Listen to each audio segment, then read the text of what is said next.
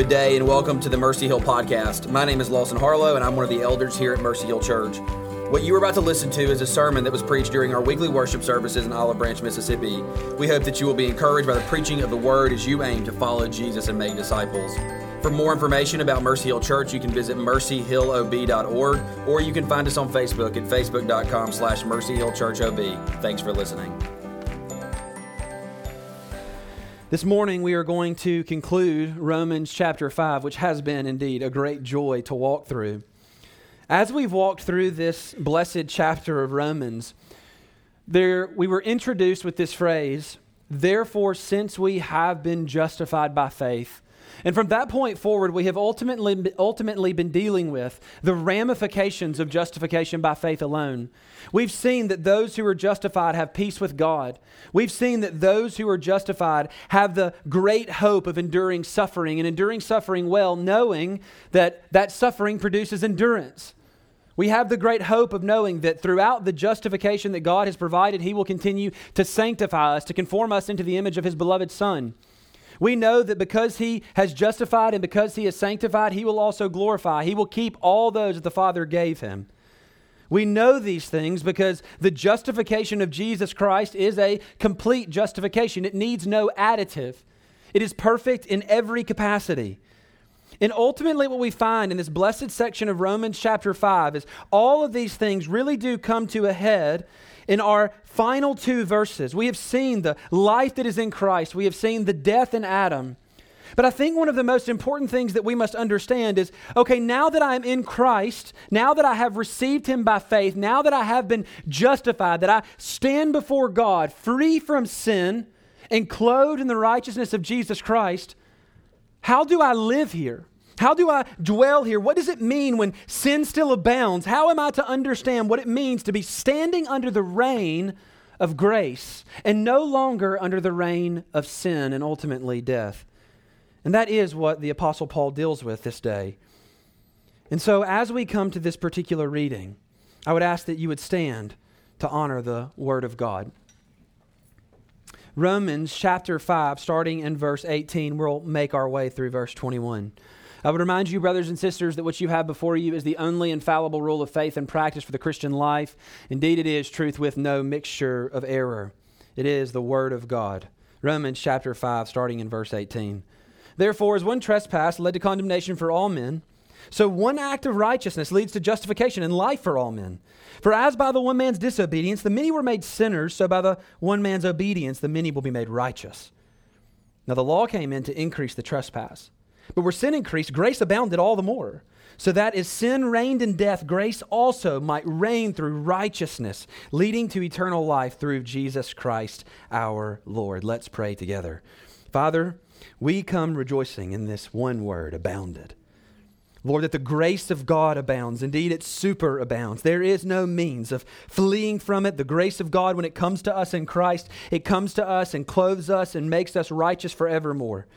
And so, Father, we come this day asking, pleading, would you help us to see this? Would you help us to understand the grace that is in Christ? Would you help us to understand its magnitude, its magnificence, that we might come and rejoice and rejoice forevermore, knowing that the grace of God is always abounding in Christ?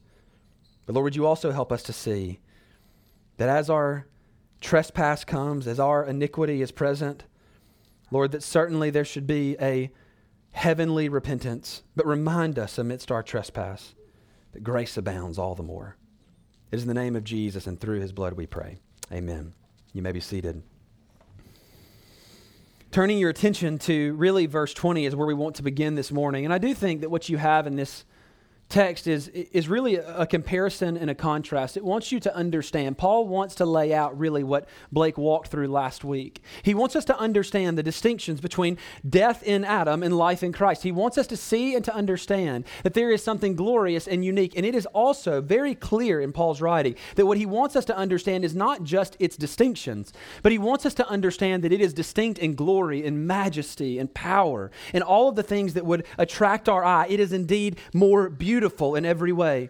And so, for us to understand this, it is important, first and foremost, for us to understand who our previous master was. And not only who our previous master was, but who and what our sin actually is. Because, brothers and sisters, I'm not sure if you were like me, but I'm far too frequent to see sin as something lesser than it actually is.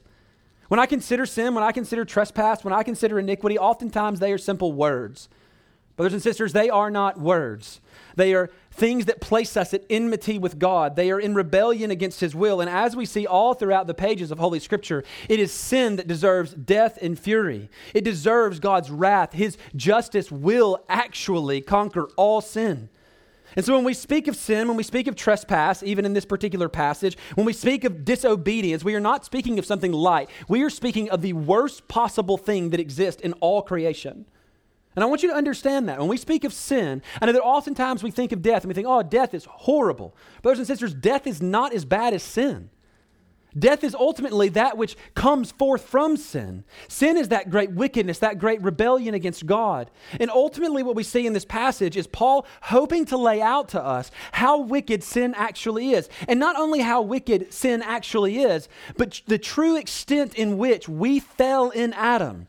How truly depraved and wicked we have actually become. How sinful we actually are. And so, as we turn our attention to Romans chapter 5, verse 20, I think he begins this argument rather brilliantly. He says, Now the law came in to increase the trespass. Now, immediately you have to understand that what he's doing is now interjecting the Mosaic law. He's saying the law came in for the purpose of increasing the trespass. And this does lead us to ask, I think, a rather important question what trespass? Because the term here is used in the singular. It's speaking of one particular trespass. And because of the immediate context, I have to assume, and I think assume rightly, that the trespass that's being spoken of is Adam's trespass. We've already spoken of him as our federal head. We've already spoken of the, the, fact that all of us in Adam sinned, that we were once alive in him, and when Adam trespassed, we died in him. You see, the trespass that's spoken of here is Adam's trespass, and this is the singular trespass that plunged man into sin and death forevermore until Christ comes and makes it his footstool. This trespass is incredibly heinous. The rebellion against God, transgressing his law, it is indeed heinous altogether. And the penalty for it was incredibly just. God promised that the trespass, the day that Adam ate of the tree of the knowledge of good and evil, man would die. And, brothers and sisters, whether you see it bodily or not, Adam died that day. He immediately felt the great divide between him and his God, a divide that only his God could reconcile. And not only a divide that only his God could reconcile, but a divide that only the Son of God could ultimately mend. And ultimately, what we see in this section is that the law came to increase this trespass. It came to make it all the more clear what sin is. And I want to turn your attention really to Romans chapter 7 because I'm largely convinced that what we have in this particular passage is a condensed argument that he will begin to elaborate on really through verses 6 uh, through chapter 6 and 7. And the condensed argument I think really is summed up well in Romans chapter 7 verse 13. It goes on to say, "Did that which is good, speaking of the law that entered in, then bring death to me?" No. He says, by no means, the strongest, emphatic no. It was sin, producing death in me through what is good, in order that sin might be shown to be sin, and through the commandment might become sinful beyond measure. And so, what did the law come to do? The law came to increase the trespass. And I want to show you two ways that it ultimately does just that. The law came to increase the trespass, first and foremost, by showing sin to be sin. I want you to consider for a moment covetousness. Let's just take that language because that's what Paul will run with throughout chapters 6 and 7. When covetousness, when the law of God came and it says, Thou shalt not covet, immediately in the mind, covetousness becomes a reality. We know what covetousness is. I know that I cannot long for something that is not mine. Brothers and sisters, if we, were go, if we were to go back to the garden, then we can see quite clearly that's exactly what Adam did. Adam was covetousness of something that God had not given unto him. He wanted something, and what did he ultimately want? He wanted to, as the serpent said, to become like God. He was covetous. And the law comes and says, Thou shalt not covet. And all of a sudden, we know quite clearly that sin is indeed sin. Covetousness is sin. Or let's take a couple of other options. Honor thy father and mother, that it is a great trespass not to honor thy father and mother, children. As a matter of fact, should we read through the Old Testament, we will not only see that it is a great sin and trespass, but we also see that it is a capital offense. You must honor thy father and mother. And yet, there is something in us when the law comes and tells us, shall honor your father and mother, that immediately there is rebellion that is birthed in. It is not the law producing sin in you, it is the law revealing sin in you. It is the law making it abundantly clear that you are indeed sinful beyond measure. Or let's consider lying. Do not bear false witness as the law of God commands. Why must we not bear false witness? We must not bear false witness because it is contrary to the God that created us. We bear his image. Our God does not lie. He never deceives. He has spoken only truth. His saying is indeed his doing. And then we, as image bearers, as the law of God comes and says, Thou shalt not bear false witness, we go forth bearing false witness, profaning his image. The law of God comes and it says, Thou shalt not bear false witness. And all of a sudden, lying comes to our tongue quite quickly. You think, I must lie. A little white lie, it's not anything too severe. Or perhaps sexual immorality. You consider that one. The law goes on to say, Thou shalt not commit adultery. And if we can see anything in our own hearts and certainly in our day, you tell us not to, and we will find an almost infinite of ways to pervert it. The law of God comes and it shows sin to be just that. It shows it to be sin. But then it does something a bit different. And I think this is really what we're getting after here. It shows how deeply sin has a snare on us. Isn't it interesting we see this even in children. And I said I wasn't going to use this illustration because it's so incredibly cliche. But isn't it interesting as you tell a child, do not cross that line, immediately the only thing in their mind is, I must cross that line? I must trespass. That button you're not supposed to touch, I have to touch it. That's ultimately what the law of God is doing in us. It is revealing, it is showing that there is something deep in us, that that sin is indeed an indwelling sin. Brothers and sisters, here's what you must understand. When we fell in Adam, we fell far.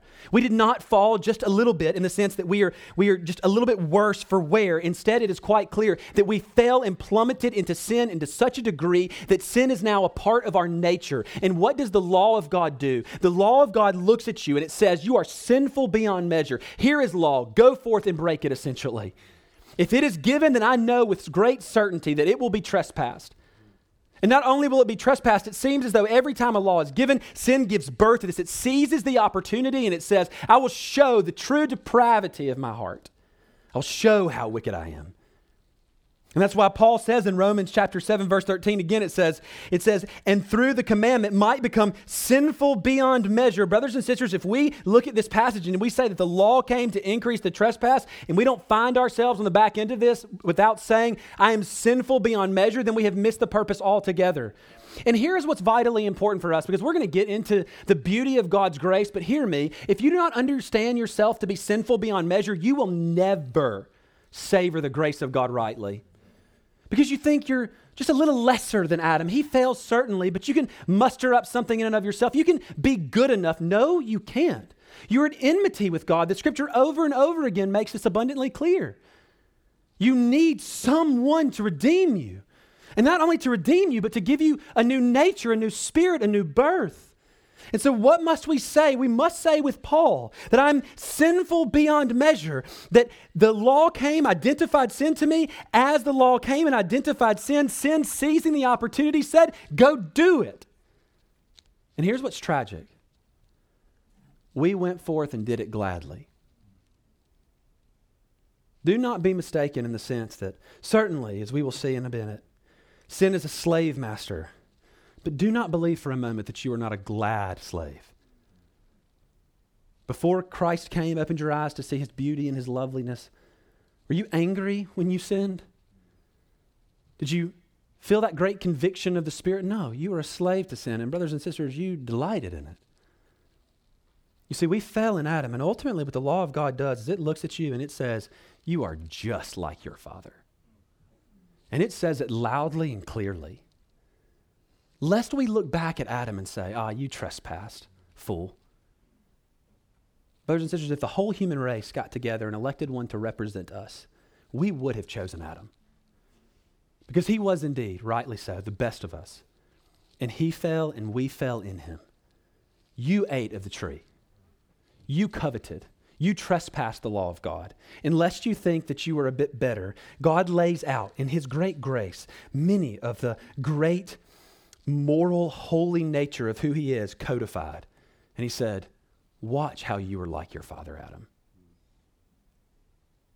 And so we say, Yes, we are sinful beyond measure.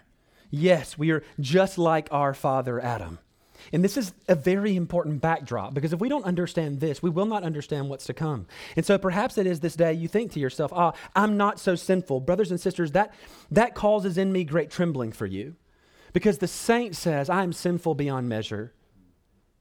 And so I would plead with you understand this. Look at the law of God for a moment. How well are you doing? And I can assure you, if you'd like me to give you the answer to the question, you are not doing particularly well.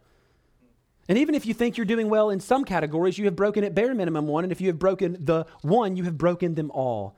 The tables are shattered. And then he goes on.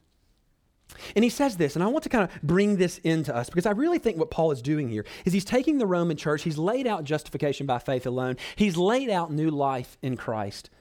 And then he's still dealing with individuals who have sinned, trespass, and iniquity. And perhaps you're like me. These two, these things are still, uh, the old man is still quite alive. There's still remnants of him left. And I look forward to the great day when he dies altogether. But he still looks at these people and he knows they're justified, they have new life in Christ, they're free from the death in Adam. And then there is this understanding of, well, how do we deal with sin today? And, and as the law comes to increase the trespass, the text goes on to say, but where sin increased, the law was given so that you might see sin and sin increase. And then ultimately there is this next phrase, grace increased all the more. But before we get there, we must understand what it means when it says, but where sin increased. And if I could make a brief, maybe personal application and just ask, ask, How vast is your sin? Let's take this on a personal level, if you will. Can you count them? Can you count them this week, this morning? How many sins did you commit before you were converted, brother or sister in Christ? How great was that trespass? How frequent? What great quantity? What great severity? Can you give any recollection? And what's really interesting about this is it seems quite clear that the answer for each and every saint is I can never count them because they are without measure. And perhaps we can go forth and ask maybe another question How many lies have you told since you were converted? How many times have we skirted the truth for our own personal gain? How much trespass have we actually committed? How many lies? How much deceit? Or maybe yet, how much covetousness remains in your heart to this day? Do you still long for that which is not yours? Perhaps it is you still, in some capacity, are like your father Adam and like to be God before him. Because this old man, though he be fighting for life, conquered in Christ, he still is present. Or how many sins have you committed just this morning? Before you arrived, you've made your way here. Driving in this town might get you to a couple. but we don't know the number or severity of our sins. And here's the great reality that I think the law of God sets forth for us. As long as we draw breath, our sin will be increasing. As long as we draw breath, our sin will be increasing. As long as we stand in this flesh, unperfected, unmade like our Lord Jesus Christ in glorification, there is still remnants of sin in us, and we still go on sinning. The sin does indeed increase. And I think that leads us to ask a very important question. Because as you read through this, and I think about my own sin, I think about the reality that yes, I've been justified in Christ, but I also know that those who sin deserve wrath and fury. As it goes on in chapter 6, verse 23, it says, For the wages of sin is death. And I'm sitting here and I'm wondering, when will my, when will my death come? When will it arrive for me? Because even if I'm reading through just these simple questions, I can't stand up to my own measurements. How much less so can I stand up to God's? I mean, considering how wicked I actually am, when will my death come? And I think the question is, why are we not totally dismayed at the reality that my sin will increase all the more throughout my life? That there will still be trespass in me when I'm on my deathbed at whatever point in my life that may come? Why am I not dismayed? I'm not dismayed because this text does not say, but where sin increases, so condemnation increased all the more, which is seemingly the natural reading, isn't it? If I were to take the justice of God and run this through and understand the Mosaic law and clearly lay that out for us, the, the, the very clear reading of this text would be, but where sin increased, condemnation increased. That's not what the text says. Why are we not dismayed? Why are we not dismayed at the reality that there is still indwelling sin in us, though we be alive in Christ and free from the bondage to sin in Adam? Because where sin increased, grace increases all the more. Brothers and sisters, as you go forth and as you think of this, consider for a moment those moments in your life where you think, ah, oh, this sin is so great. I will never be free. I will never be forgiven. Know this, that in that moment, grace abounds more. Grace abounds infinitely more. It is almost as though what Paul is saying, and actually in the original language, it perhaps would better read that grace superabounds, that it triumphs over it.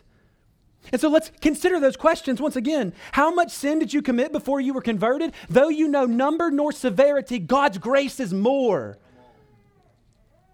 How many lies have you told since then? Grace abounds. The grace of God comes and it always triumphs.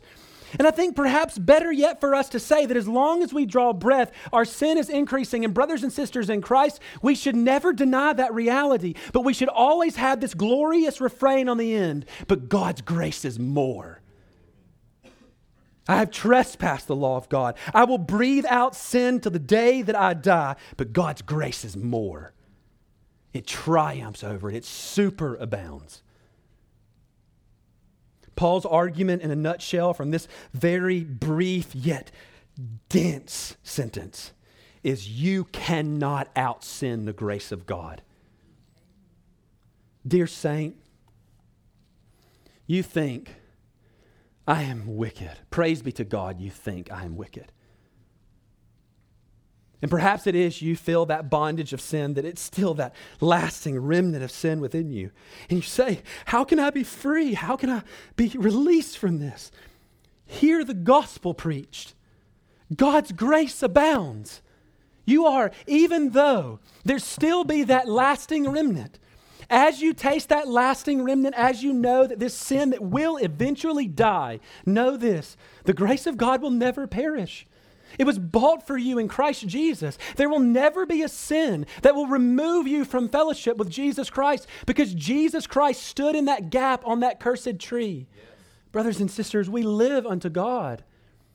It is a fearful grace that we speak of because I am reminded over and over again that as I sin, I, I stand before Him and I think, I need to be cast out. And He says, No.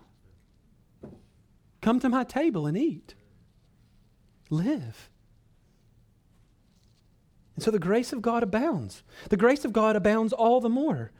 You see, these two realities the law came to increase the trespass. I am like my father Adam. But grace abounds. Grace abounds because I'm no longer under this reign of sin and death. And that ultimately is where Paul lands us this day. Because as you go forth in this text, it says, Now the law came in to increase the trespass, but where sin increased, grace abounded all the more. Then he goes on, so that as sin reigned in death, grace also might reign through righteousness, leading to eternal life through Jesus Christ our Lord. And there are many people who would read this text and they would be of the utmost foolishness thought possible and say, ah, then let's go on sinning. Well, let's remember what the reign of sin actually is.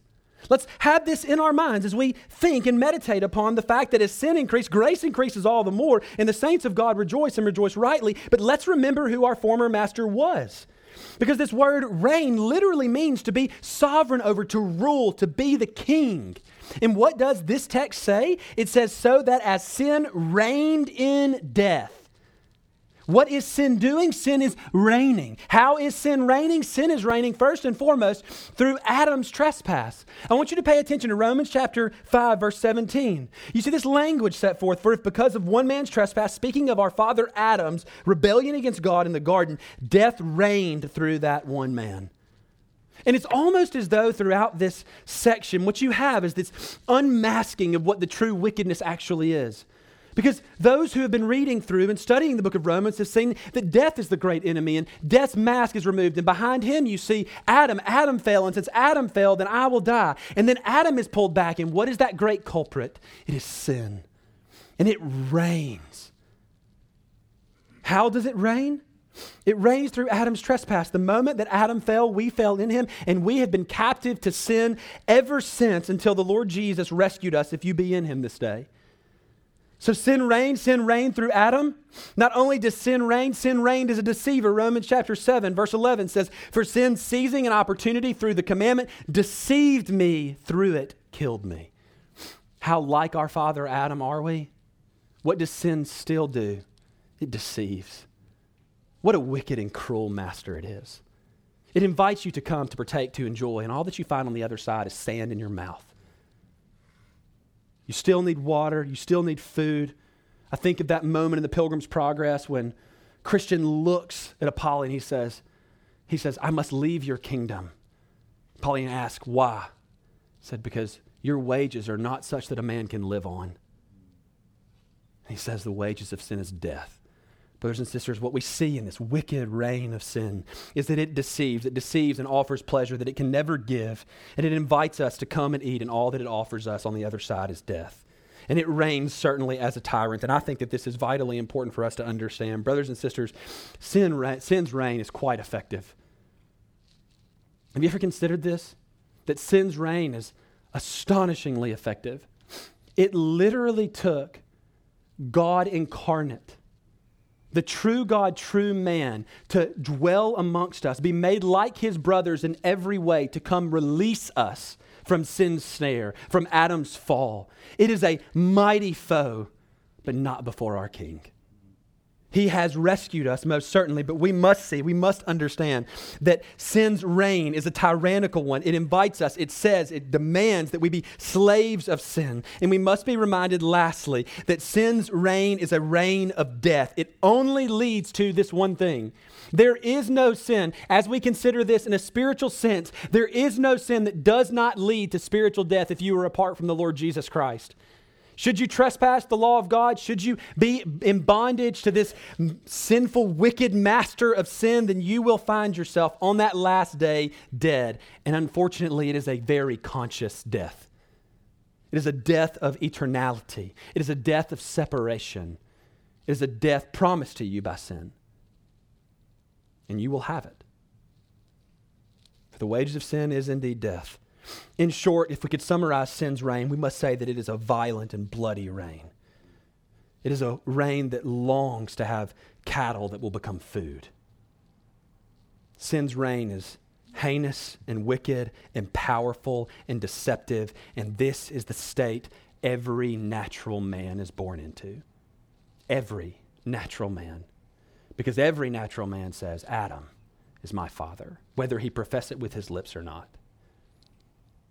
But thankfully, that is not the conclusion of this text. We are reminded that though sin reign in death, we also have this really lovely language that's set forth so that as sin reigned in death, grace also might reign through righteousness, leading to eternal life through Jesus Christ our Lord. I want you to see these two things. And I really hope that what's happening in your mind is that this reign of Christ, this reign of grace, is set off and made radiant and beautiful by the reality that the only other option is being enslaved to sin and its reign, its power ultimately being in death. And so, what do we have? We have a better reign. Now, let's take that exact same word that we found in the previous section. What does it mean to reign? It means that this is the king, the supreme ruler, the sovereign over this kingdom, if you will. And so, let's ask the question then how does grace reign? Grace ultimately reigns, as the text says, through righteousness. The very first thing that we must see is the reign of grace looks at the sinner and declares that sinner righteous.